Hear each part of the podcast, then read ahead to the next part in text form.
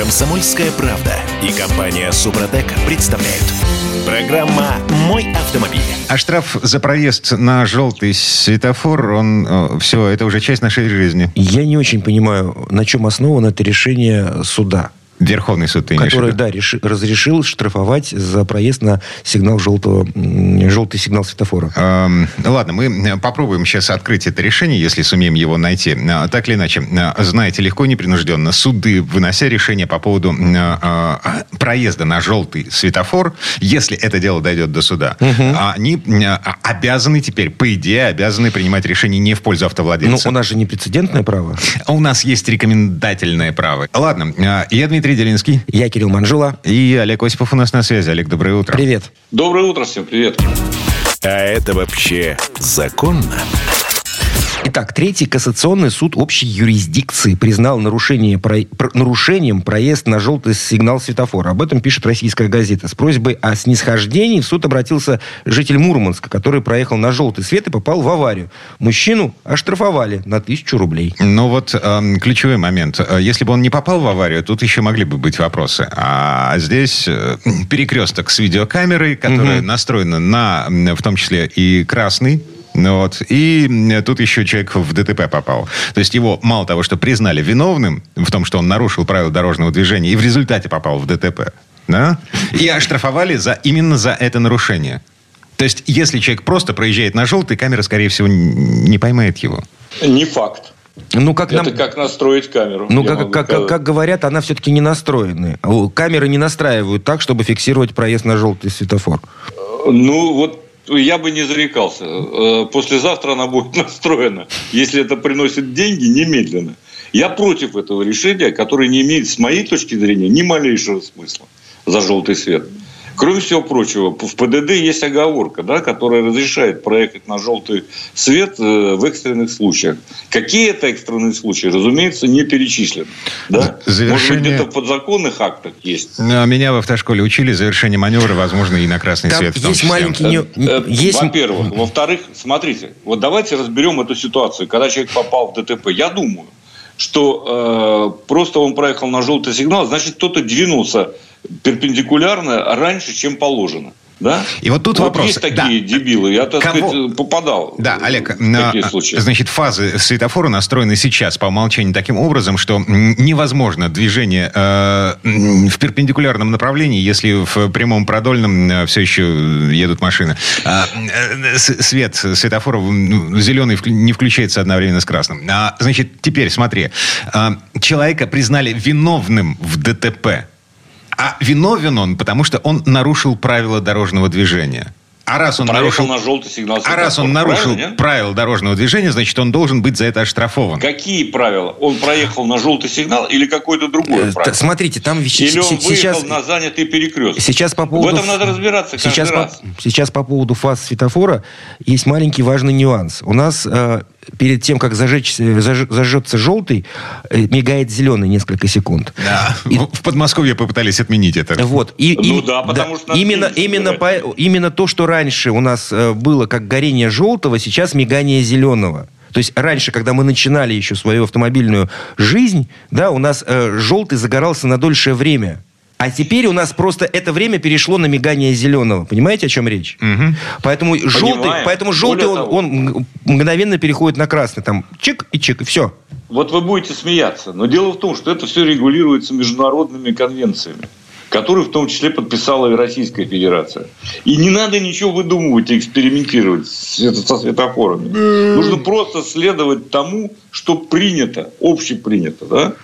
И все. А и если- тогда не будет проблем. Э, Смотри, э, если э, И тогда не надо будет этих вот глупых решений судов. на Северном Кавказе общепринятым считается, что ты можешь ехать поперек дороги, ты можешь... Значит, их Ты надо можешь немедленно, так сказать, привлекать к ответственности, я не знаю, сажать в тюрьму и так далее, потому что это делать нельзя. Нужно соблюдать ПДД.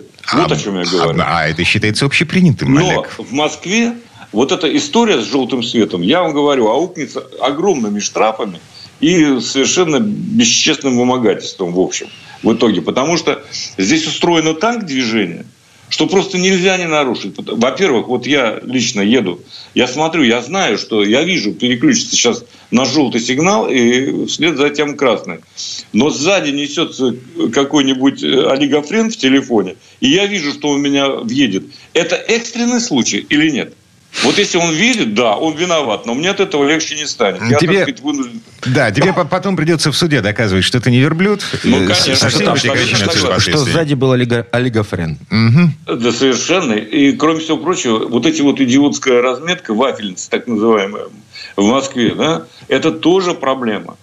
И ну, э, вот эти, эти проблемы организованы искусственно. И поэтому, ребята, когда вы сдел, делаете вот так, э, организуете движение, из рук вон плохо, ну и еще собирать с нас за желтый сигнал, это чрезмерно, как мне кажется. В любом случае, желтый сигнал светофора, вот мое личное мнение, мнение Кирилла Манжулы, судя по всему, тоже э, желтый сигнал это, это ну, как бы уже все. Это вот. все, да. Да, конечно, все для Ми- большинства э, тех людей. Mигающий зеленый, это уже повод для того, чтобы останавливаться на перекрестке.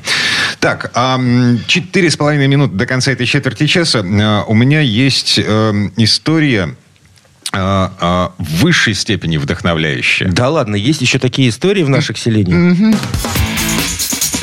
Тест-драйв Значит, эм, один человек в одном месте в интернете написал э, гениальный совершенно текст по поводу того, что такое китайский автомобиль. Современный китайский автомобиль. Да. Продвинутый китайский автомобиль. Угу. Окей, ты платишь там условно 7, 8, ну, 10 миллионов рублей за... Ну, типа 10 миллионов. Ты ну, так 7... это сказал, какие-то копейки. 7-8 да. миллионов рублей за китайскую машину, угу. продвинутую машину, с мозгами машину. Вот. А по умолчанию э, тебе доступен только гостевой аккаунт в этот автомобиль. В смысле гостевой аккаунт? Этот аккаунт не позволяет тебе сохранять персональные настройки пользователя. То есть каждый раз, когда ты садишься в эту машину, тебе нужно настраивать зеркала, память сидений, радио, вот это все. Потому что мастер-аккаунт этого автомобиля находится в Китае. А У того человека, который эту машину в Китае купил. А нельзя его поменять? А ключ к мастер-аккаунту выдается один раз. Нет, ты можешь, конечно, договориться с китайцем, а можешь и не договориться с этим китайцем. Mm-hmm. Прикольно? И, то есть, даже если ты покупаешь эту машину через официального дилера, вот, дилер тебе продает этот автомобиль с э, гостевым аккаунтом. То есть э, речь идет о том, что опасно покупать китайцев по параллельному импорту. Ты это имеешь в виду? С мозгами. С мозгами. Угу. Без мозгов можно. Гениально. Гениально! Не, не, послушайте, ну действительно надо отдавать себе отчет. Если вы покупаете китайца там а, за сумму от 4 до 7 миллионов, насколько я помню из этой информации, да, или даже с 7 с лишним.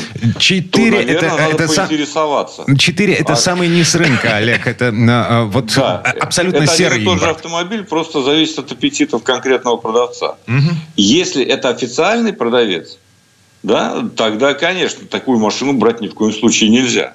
Если он вам не письменно не уверит вас в том, что у вас мастер-аккаунт и все в порядке, что вы и при вас не поможет с этим разобраться. Ну, конечно, не надо тратить деньги. Ну, как-то вот это очевидная вещь. А речь в данном случае идет о ВАЯ, насколько я помню. Да, и, и смотри, покупая эту машину, вот. Ты, ты даже не задумываешься о том, что у нее есть э, вот... Те, как... у кого есть 7 миллионов, вообще, по-моему, ни о чем уже не задумываются, нет?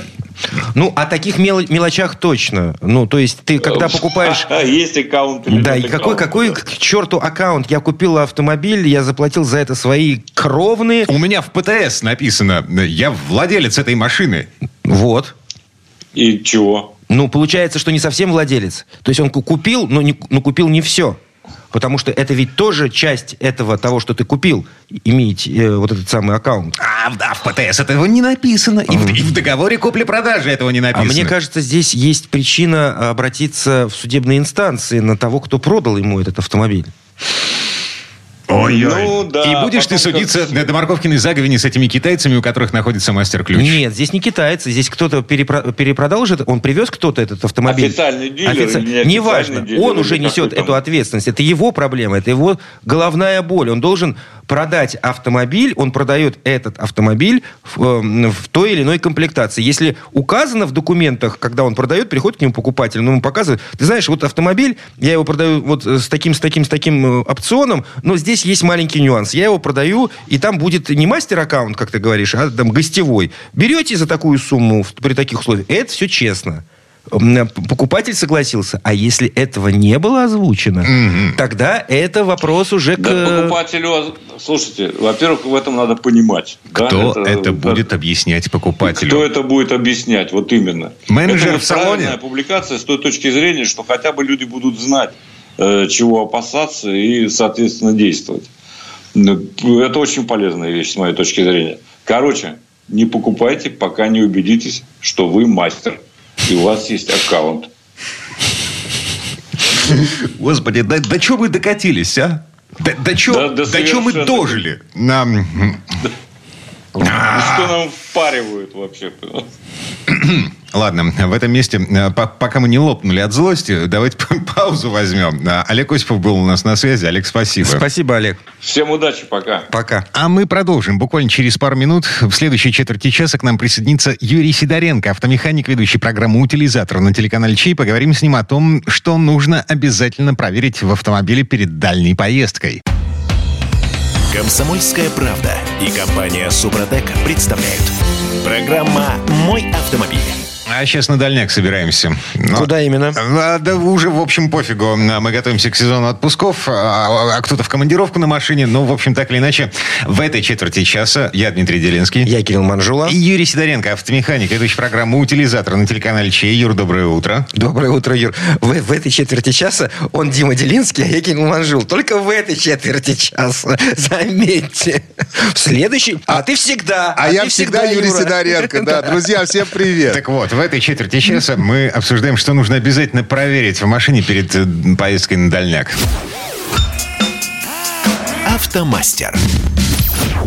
Ну, как обычно, э, Юрий пришел человек с вопросом. Слушайте, да. Юра, что за человек пришел к тебе с вопросом на этот раз? Ну, это мой подписчик в ВК, э, Сидоренко Юрий, утилизатор официал, это моя группа. Пожалуйста, задавайте то вопрос, с удовольствием на них отвечаю. Не ожидал, честно говоря, что информации очень мало в интернете по этому вопросу. Он мне э, задал очень простой вопрос. Он, ну, как бы военный. В Нижнем Новгороде он живет. Он мне написал, говорит, Юра, собираюсь поехать в Хабаровск к сослуживцу. Вот, естественно, на, на поезде но долго, на этом, на самолете дорого. Да и хотел страну посмотреть. Вот хочу поехать на своей машинке. Вот, что на ней посмотреть перед поездкой? Я думаю, ну там в интернете, ну пишу, там в интернете вроде есть что посмотреть. Ну там перечисляют. Он говорит, так вот не нашел. Я сам начал ковыряться и прикинь, вот конкретно вот по технической части все почему-то это дело проскакивают. То есть, знаешь, вот э, э звучит так, как подготовить машину к дальней дороге. Сделать техническое обслуживание, проверить жидкости. Все. На этом техническая часть заканчивается. Но так...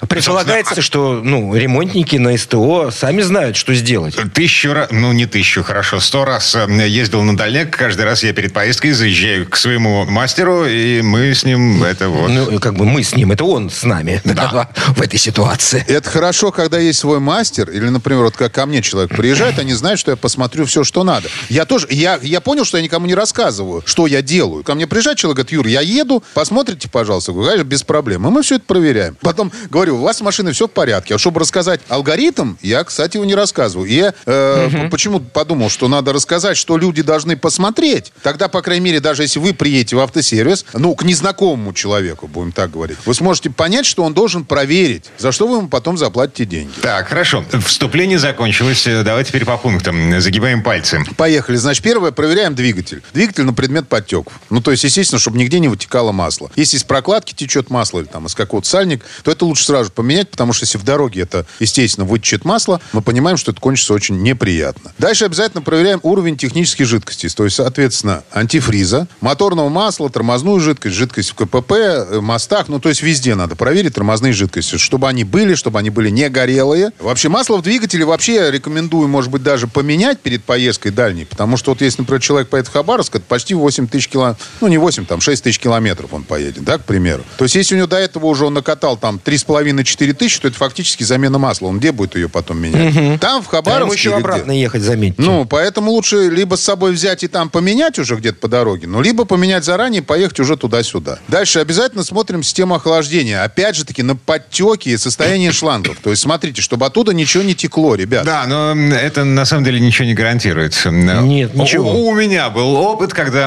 отрыгнула помпа прямо в дороге. Вот. Ну, Дим, это как бы не, вообще ничего. э, Вот из всего того списка, который Юра рассказал и еще расскажет, тоже ничего не гарантирует. Но это не значит, что ты не уменьшаешь шансы попасть в аварию. Окей, значит... Ты, ты уменьшаешь шансы того, что это в данный момент времени не сломается.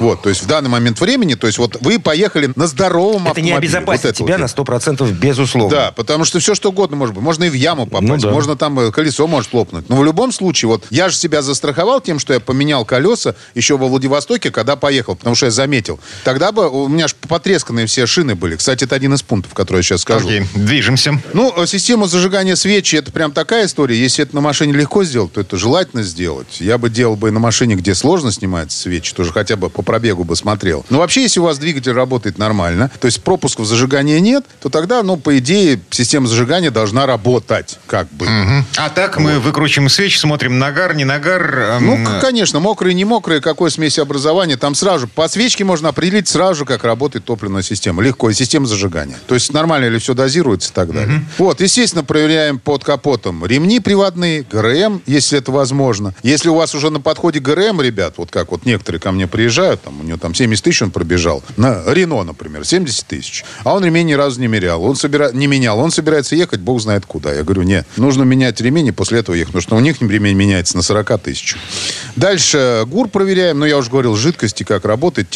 Все проверяем на подтеки и наличие жидкостей. Все, под капотом, в принципе, все. Теперь под вот. И обязательно, быстренько сейчас скажу, еще фильтр воздушный надо обязательно посмотреть. Потому что очень часто бывает, что фильтры, ну, забитые, изношенные. Вот когда он забивает, что получается на трассе? То есть он забитый уже, но машина работала, в городе вы ездили. Вы по трассе начинаете нажимать на газ, там создается вакуум. Если фильтр плохо пропускает, его начинает втягивать и разрушать. Вот, и это все летит потом туда, в заслонки и так далее. Жеванный Вот. картон. Вот, примерно так. Вот ты сейчас все правильно сказал. Вот надо его проверить. Ну, можно не менять, хотя бы продуть, чтобы он был нормальный. Чтобы там не было листвы, не было пыли и так далее. Все, сверху все, переходим к подвеске. А, давай к тормозам. Тормоза – это очень важная вещь. Естественно, смотрим колодки, износ, диски тормозные, как работают суппорты, подтеки и все тормозные шланги. Опять же таки смотрим на их сохранность и на подтекание. Если подтекания нет, и уровень тормозухи у вас совершенно нормальный, вот, тогда все хорошо. Если вам проверят еще приборами специальными состояние тормозной жидкости антифриза, есть специальные приборчики, то есть туда их окунают, капельку капают и смотрят на наличие воды, соответственно, в тормозной жидкости и на, какие, и на параметры определенные э, антифриза, то есть скажут, нормально он или нет, то это тоже хорошо. Далее, подвеску смотрим. Подвеску тоже визуально все надо смотреть. Ну, как бы на пыльники смотрим, естественно, резиновые на все. Это надо обязательно смотреть. На люфты, то есть берем монтажку и покачать надо. То есть покачать вы сами разберетесь, как покачать. То есть не надо там бить по ней молотками и так далее. Просто покачать. То есть если люфт есть, значит, надо либо к мастеру поехать, либо уже тогда самому менять, ну, как хотите. Цилимблоки все смотрим. Вот. И амортизаторы на подтекание. Потому что амортизатор это очень важная штука. Если амортизатор какой-то не работает, на трассе это может кончиться очень плачевно, ребята. Вот просто машина неуправляем может. А, проверка на люфт, э, значит, вот все эти рулевые наконечники, осмотр. Э, Большую часть того, о чем сейчас говорит Юра, нужно делать на подъемнике. Вот. Это ты под машину не, не залезешь. подползешь. Да. Нет, обязательно, конечно, подъемник или на яме, но хотя бы на домкрат надо поднимать, потому что по-другому вы не влезете. Ну, я просто говорю, что должны сделать, ребят. То есть я понимаю, что я сейчас перечисляю. Это надо посмотреть. То есть вот так ехать просто нельзя. Дальше смотрим шины, состояние шин. Вот как раз, когда вы будете смотреть подвеску, смотрите состояние шин, чтобы они не были изношены, чтобы на них не было грыж, чтобы не было порезов глубоких. Э, Вот, чтобы они были це- целостные борта на них, чтобы она не была потресканная. Потому что на, трасса – это скорость. В любом случае, даже те, кто ездит медленно, ребят, 100 километров в час на протяжении там 40-50 минут, а то и часа, это очень большая нагрузка на колеса. И вообще на всю машину. Вот, вы это должны понимать. Тем более, если еще будут обгоны, это вообще очень опасная штука. Желательно проверить сход-развал. Желательно. То есть есть, как бы, это уж, ну, на ваше усмотрение. Я перед дальней дорогой всегда проверяю. Причем, хочу заметить, у меня сейчас сход развала нет. А, то есть, ты я едешь езжу в другой сервис. сер- сервисмену. Да, я- я езжу, я еду и плачу деньги. То есть, как бы, потому что я понимаю, что заплатив там две с половиной тысячи за то, чтобы мне повесили датчики и проверили сход развала, его не делали, просто проверили. Я знаю, что колесо на мою машину стоит от 8. Это если я его здесь возьму, ну, как бы куплю, вот здесь вот, то есть где-то У в Москве у своих. найду. Да, у своих. А так оно стоит еще дороже. То есть, ну, понимаете, а, а изнашивается из-за плохого сход-развала оно очень легко. Дальше обязательно проверяем аккумулятор и генератор, как они работают. Генератор, естественно, сколько он зарядку выдает, для этого нужен мультиметр. Аккумулятор, он должен быть не окисленный, клеммы должны быть почищены, все должно быть нормально. Если он обслуживаемый, уровень электролита надо в нем тоже проверить. И смотрите, очень важно, работоспособность внешних световых приборов, всех они должны работать, лампочки должны работать, это обязательно.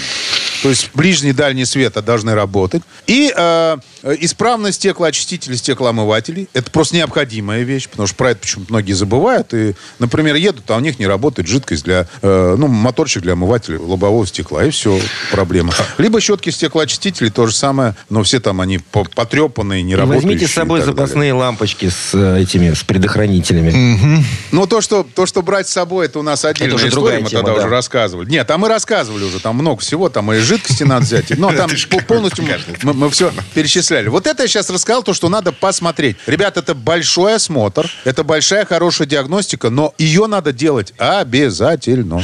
Э, Да, да. И будет вам хорошая, счастливая дорога. Да, финалочка. Тут Юра говорит насчет э, этих э, стеклоомывателей, вот, вот этого всего. Вот. Ну? Я же этой зимой ездил в Московскую область из Петербурга, сколько там, 600 километров, да? И? Эм, Я ехал без стеклоомывателя в принципе, потому что все замерзло нафиг. Вот так вот. Это надо просто залить нормальную стек- э, зимнюю незамерзайку было, и все было бы нормально. Максимальная зимняя незамерзайка, которую можно найти в легальных магазинах, минус 20. Было минус 27. Потому как э, легально э, нельзя заливать тот спирт, который держит больше. Точнее, Слушай, я рассказываю элемент... Ну, ну, слушайте, ну давайте уже вот тоже, вот не будем сейчас говорить, покупайте Водочка пару бутылок водки и заливайте. Да, вот это Да, И все прям туда залили, и все нормально, оно Это работает, да, все это- отмерзает. Это, это помогает, Юр. спа- Вот, и да. спирт никто, кстати, не, продажа Не отменял. официальная есть. Не да, никто не отменял. отменял. Спокойно купите. Если, если есть желание, то всегда есть официальная возможность. То есть никакой-то,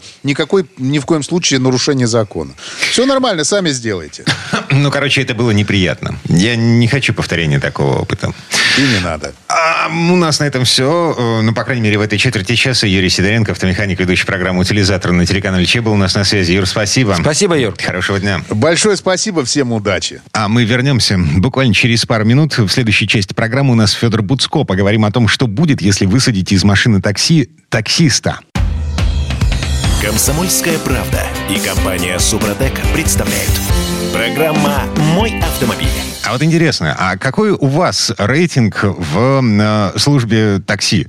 Ну, то есть у водителей рейтинги, да, понятная абсолютно процедура э, того, как эти рейтинги назначаются. А вот если вы регулярно ездите на такси, вы периодически жалуетесь на то, что э, водители там отменяют заказ, не приезжают на место, назойливые разговоры, музыка, которая не соответствует вашему вкусу. А вот если вы ведете себя как-то, ну, в общем, я не знаю, э, пьянствуете, вот. Не дай бог, э, как-то ведете себя так, что водителю кажется, что вы неадекватный человек.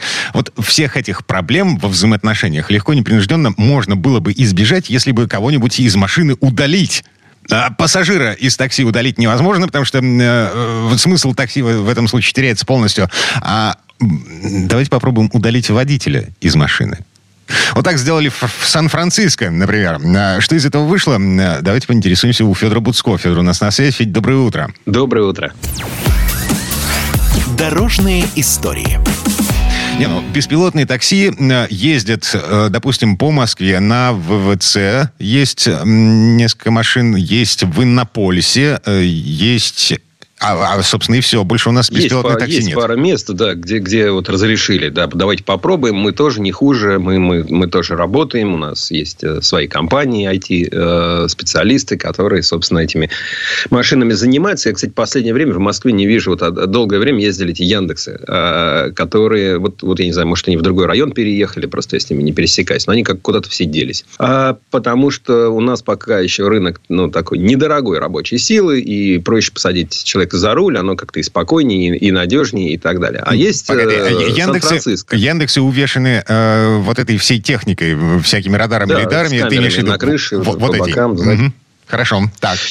Э, Вот, а в Сан-Франциско дело идет. Тоже идет э, не то, что прям очень легко, но сильно дальше они продвинулись, чем все остальные, потому что это, ну, это огромный мегаполис американский, э, в котором разрешены роботакси.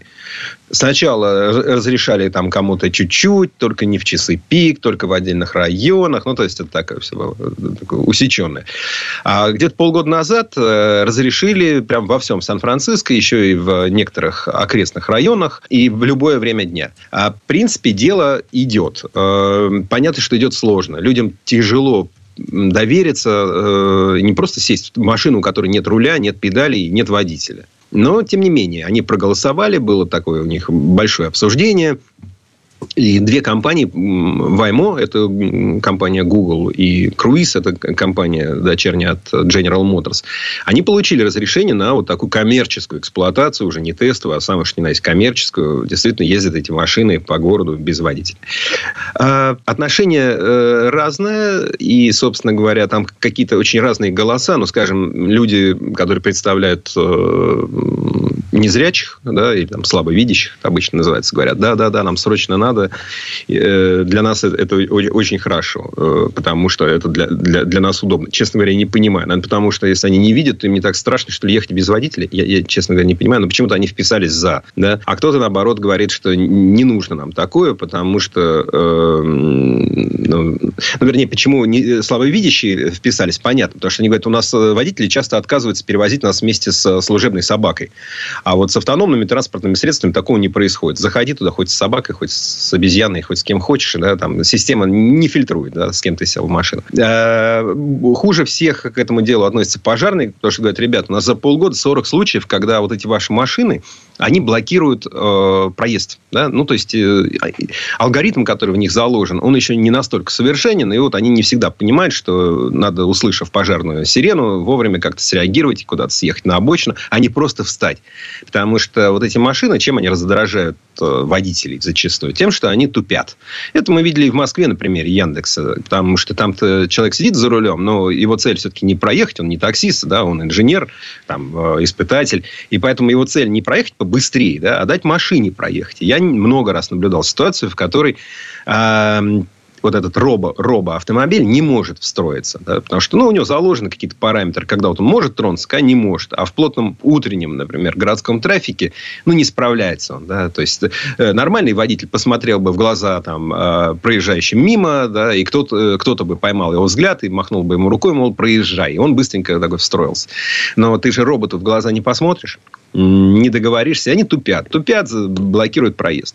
Аварий мало. Ну, вот за, за полгода такого активного использования было несколько аварий, но там еще неизвестно, кто виноват. То есть, один раз была история трагическая, когда пешехода сбила обычная машина, машина с водителем, и он попал под колеса вот этого самого робо-такси. Робо-такси осознала, что что-то не так, и вместо того, чтобы, ну, как нормальный водитель должен был бы остановиться, там, включить аварийку, выйти, посмотреть вообще, что происходит, а робо-такси, у него другая, в общем, концепция заложена, и эта самая машина, она съезжала на обочину, в итоге еще дополнительно переехала по этой уже сбитой пешеходке, к сожалению, там вот, в общем, все, все печально.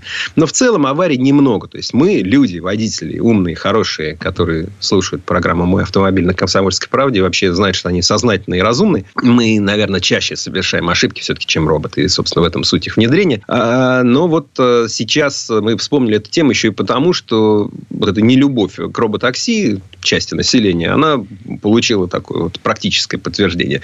Э, сравнительно недавно человек э, решил, что будет очень весело, если он подойдет это каким-то то ли топором, то ли э, молотком, а, а, а, отобьет камеры. Да? Ну, действительно, а что будет, если лишить э, машинного зрения роботакси? Ну, что будет? Не поедет никуда. Да? То есть, если ты молотком побьешь по камерам, то машина дальше не поедет. А сейчас отмечали китайский там какой-то праздник в Чайна-тауне Сан-Франциско, и машина сгорела. Вот одна из, вот как раз Гугла. Машина сгорела, и так эффектно сгорела. Все, значит, поделились в своих соцсетях э, фоточками, видео, что вот-вот горит, горит. Э, люди, не вдающиеся в подробности, сразу запоминают, что вот робот-такси это опасно, там пожар. А на самом деле потом пригляделись, и понятно, что, ну, вернее, не пригляделись, а посмотрели записи с камеры. Просто кто-то разбил окно. Сначала машину окружили, не давали ей проехать, потом кто-то разбил окно, а потом кто-то решил, что очень здорово бросить внутрь Э, значит, пачку фейерверков. Ну, ну, сгорел машина. Любая бы сгорела. В общем, Сан-Франциско продолжает эти развлечения. Э, иногда блокирует то одну, то другую компанию. Говорит, подождите, произошло что-то непонятное. Давайте сначала разберемся, а пока вы постойте на парковочке со своими машинами. Но проходит время, они разбираются и, собственно, едут дальше.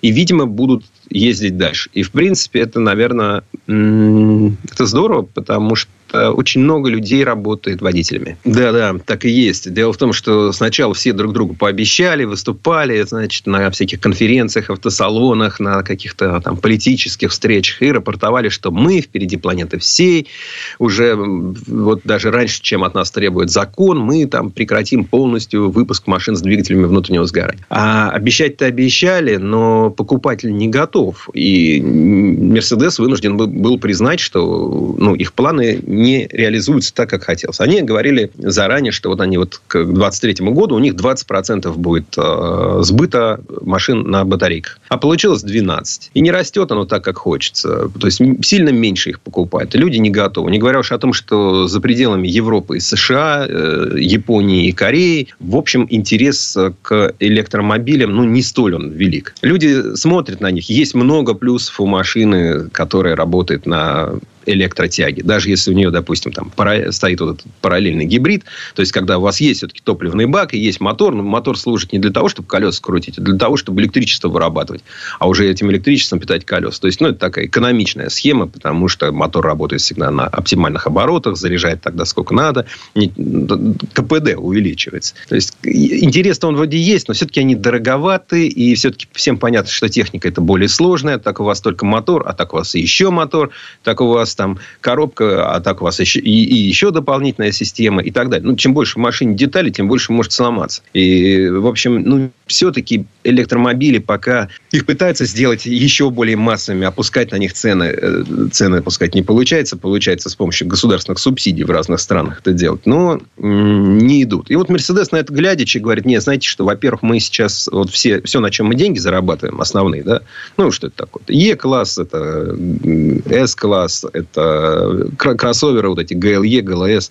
и так далее, что мы их все-таки повыпускаем. Обычно у нас цикл был 7 э, лет, и мы вот говорили, 7 лет их повыпускаем, а дальше уже не, не будем выпускать. Но сейчас уже заявили, что будем выпускать вот это нынешнее поколение как минимум 10 лет. Я думаю, что дальше этот откат э, будет происходить. Ну, не то, что совсем откажется от своей стратегии, но, тем не менее, им тоже нужна какая-то такая подвижность, маневренность. Они себя своими обещаниями позагоняли в рамки, и сейчас вынуждены были э, от них отказаться. Конечно, Слушай, это там а, суровая критика. Ключевой вопрос, на самом деле. Окей, а нынешние модели, значит, будут стоять на конвейере еще какое-то время. Мы с тобой неоднократно говорили о том, что европейские автопроизводители отказываются от разработки новых двигателей внутреннего сгорания в связи с тем, что нам с вами в обозримом светлом будущем светит э, электричество. Вот. Мерседес будет делать новые движки? Это очень интересный вопрос. Действительно, вот мы э, следим за этим сюжетом. Мы знаем, что, допустим, Китай, а, который привык мыслить тысячелетиями или там как минимум столетиями, вот опубликовал свою концепцию концепцию развития автопрома до 2060 года, они заявили, что у нас ДВС останется. Да, мы хотим электрификации, но у нас будет параллельно и то, и другое. А вот э, э в Европе все обещали, что, мол, все, и уже все специалистов сейчас поувольняем или переквалифицируем, или они уедут в Китай работать. И вот это тоже, это очень интересный вопрос. Смогут ли они снова запустить или, по крайней мере, не останавливать это, э, эту разработку? Я не могу тебе ответить на этот вопрос. Он мне тоже очень интересен. Я буду следить, когда узнаю, расскажу. А мы вот в этом месте вынуждены прерваться, потому что время этой четверти часа к концу подошло. Федор Буцко был у нас на связи. Федь, спасибо. Хорошего дня. Как-то быстро. Ну, да, спасибо. Всего доброго. А мы вернемся. Буквально через пару минут в следующей части программы у нас журналист и летописец мирового автопрома Александр Пикуленко. Послушаем историю о светлом пути, об эволюции фар и фонарей. Комсомольская правда и компания Супротек представляют. Программа «Мой автомобиль». А это мы вернулись в студию радио «Комсомольская правда». Я Дмитрий Делинский. В этой четверти часа у нас традиционная история от Александра Пикуленко. На этот раз про далекое-далекое прошлое, когда на машинах не было того, что сейчас мы называем световыми приборами. В принципе, не было. Езда на самобеглых повозках во времена Готлиба Даймлера и Карла Бенса сама по себе была весьма рискованным занятием и в светлое время суток. Но уж о том, чтобы ездить ночью, мало кто помышлял. Но с началом эры массового распространения автомобилей настала острая необходимость решить проблему освещения дороги. Первые лампы на автомобилях представляли собой обычные керосинки. Да и называть их фарами не совсем правильно. Скорее, это были габариты. Светили они крайне тускло. Революция произошла в середине 1880-х годов, когда на паровозах начали использовать ацетиленовые прожекторы. Знаменитый авиаконструктор Луи Блерио предложил устанавливать подобное осветительное устройство и на автомобиле. Слово Сан Санычу. Предыстория. Самые первые самоходные экипажи унаследовали систему освещения от карет, представлявшую собой простые фонари, огонь в которых поддерживался либо восковыми свечами, либо небольшими масляными горелками. Затем их сменили карбидные или ацетиленовые системы освещения, а потом и лампы накаливания. Хотя надо сказать, что электричество не сразу вытеснило ацетилен – Лампочки тогда были еще не такими надежными, нить накаливания часто рвалась, да и не очень экономичными, что требовало тяжелых батарей, а они, в свою очередь, зависели от станций подзарядки. В те годы автомобильных генераторов большой мощности еще не существовало. Ситуацию изменили два изобретения. Первый стало применение тугоплавкого вольфрама в качестве материала для нитей накаливания. Их использовала в 1906 году фирма «Осрам».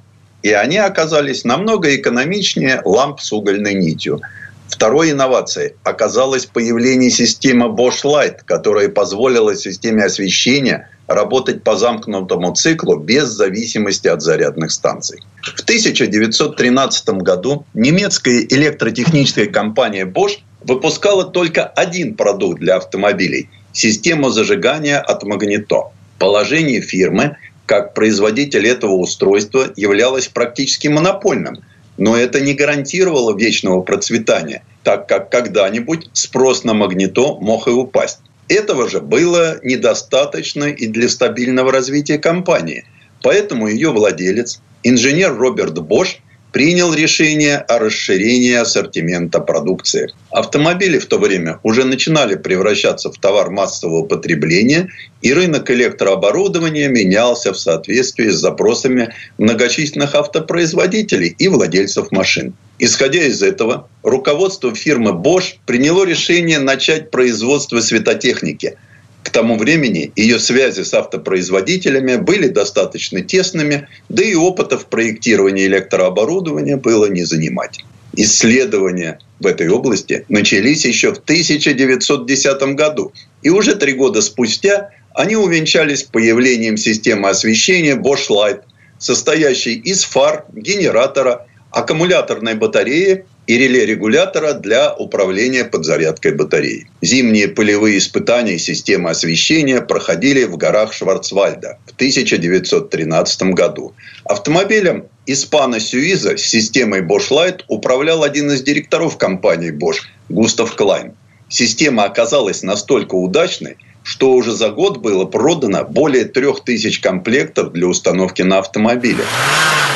В настоящее время в большинстве автомобилей на наших дорогах стоят галогеновые фары, они пользуются спросом из-за их простоты и экономичности. Галогеновые лампочки довольно просты в замене и, как правило, работают около тысячи часов и редко нуждаются в замене. Технология галогенных ламп существует уже довольно давно, развиваясь от традиционных ламп накаливания. Ключевое отличие заключается в том, что галогенный газ используется в колбе лампы для защиты нити вместо вакуума что обеспечивает более яркое свечение от того же количества энергии. Хотя и от галогеновых ламп стали постепенно отказываться в пользу современных альтернатив. Они больше не являются самой эффективной или яркой формой освещения, но по-прежнему одни из самых дешевых. Высокоинтенсивные разрядные лампы или ксенон используют с начала 90-х годов.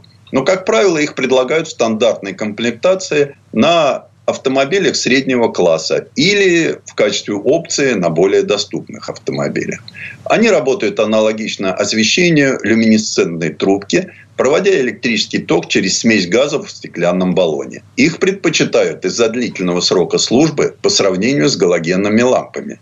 И они более эффективны, поскольку создают больший световой поток – потребляя меньше энергии. У них также чистый белый свет, который повышает эффективность фар в условиях низкой освещенности. Недостатком является то, что эти фары стоят намного дороже. Но им на смену уже пришли светоизлучающие диоды. Небольшие твердотельные электрические компоненты, которые не производят свет путем нагрева металлической нити накаливания или через возбуждение газа электрическим током.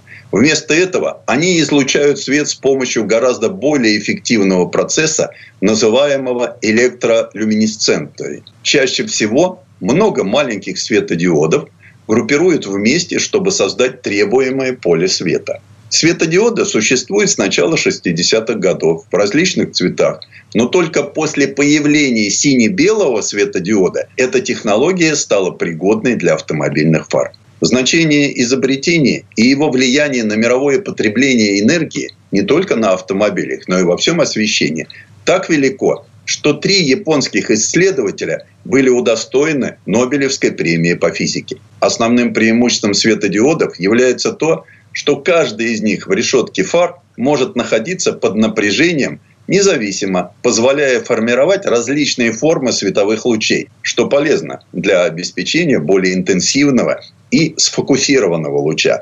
В современных фарах источником света служат микроскопические светодиоды, как еще называют их колбы, микросхемы на несущей плате. Там сверху прозрачный герметизирующий слой, под ним слой луминофора, возбуждаемый излучением отдельных светодиодов. В среднем в современной фаре по 128 светодиодов. 48 создают ближний свет, 27 дальний и еще 53 сливаются в ходовые огни и боковую подсветку. Чипы соединены последовательно параллельной электрической сетью.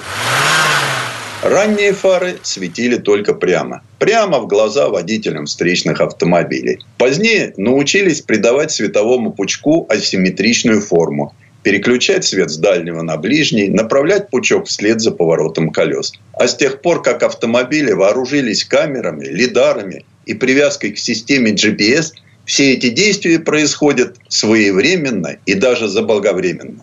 Ночная езда перестала быть пыткой. Однако механика, пусть даже с приставкой микро, штука дорогостоящая и чревата отказами.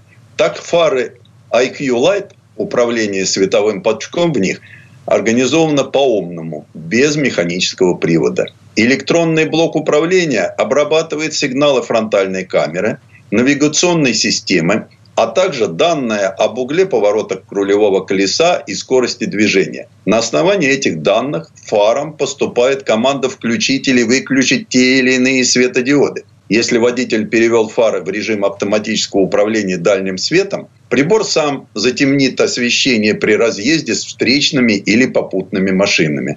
В световом пучке будут созданы так называемые динамические маски до трех штук. Каждый из них накроет движущейся тенью свой автомобиль. Напротив, если инфракрасный датчик ночного видения распознает приближение к дороге пешехода или животного, фары немедленно выхватят его из темноты. При опасном сценарии прозвучит предупреждающий сигнал и сработает система аварийного торможения. Несколько иначе умные фары освещают дорожные знаки и указатели. Поскольку они изготовлены на светоотражающей подложке, чтобы в темноте водитель смог их прочитать, IQ Light подсвечивает их в полсилы. Предусмотрена функция «влажный путь», когда фары будут учитывать, что отраженный от мокрого асфальта свет бьет в глаза. Лазерные фары. Вот что сегодня звучит по-настоящему круто. Синий лазер фокусируется на фосфорном газе, который флуоресцирует и излучает чрезвычайно яркий, почти дневной свет. BMW и Audi были одними из первых производителей, которые представили лазерные фары на спортивных автомобилях i8 и R8 соответственно. BMW говорит, что это сверхсовременная технология способна производить свет – в тысячу раз мощнее светодиодов, используя при этом меньше энергии. Их яркость такова, что способна осветить большую площадь перед автомобилем. И такая фара формирует световой пучок дальностью до 600 метров. К сожалению, это очень прогрессивная технология освещения, все еще и очень дорогая и, как правило, доступна только в качестве опции, так как ее стоимость переваливает за десяток тысяч долларов. Владельца этой инновации может утешить только то, что срок ее службы превышает срок жизни автомобиля. Как и все технологии, пытающиеся сделать наш путь светлым на протяжении полутора веков – Изначально они очень дороги, но со временем стоимость новейших систем уменьшается и находит свое место в оптике массовых автомобилей, при этом постоянно уступая место следующей блестящей инновации. Предыстория. Сан Саныч, спасибо. Это был Александр Пикуленко, летописец мировой автомобильной индустрии. И у нас на этом все на сегодня. Дмитрий Делинский, радио «Комсомольская правда». Берегите себя. Программа «Мой автомобиль».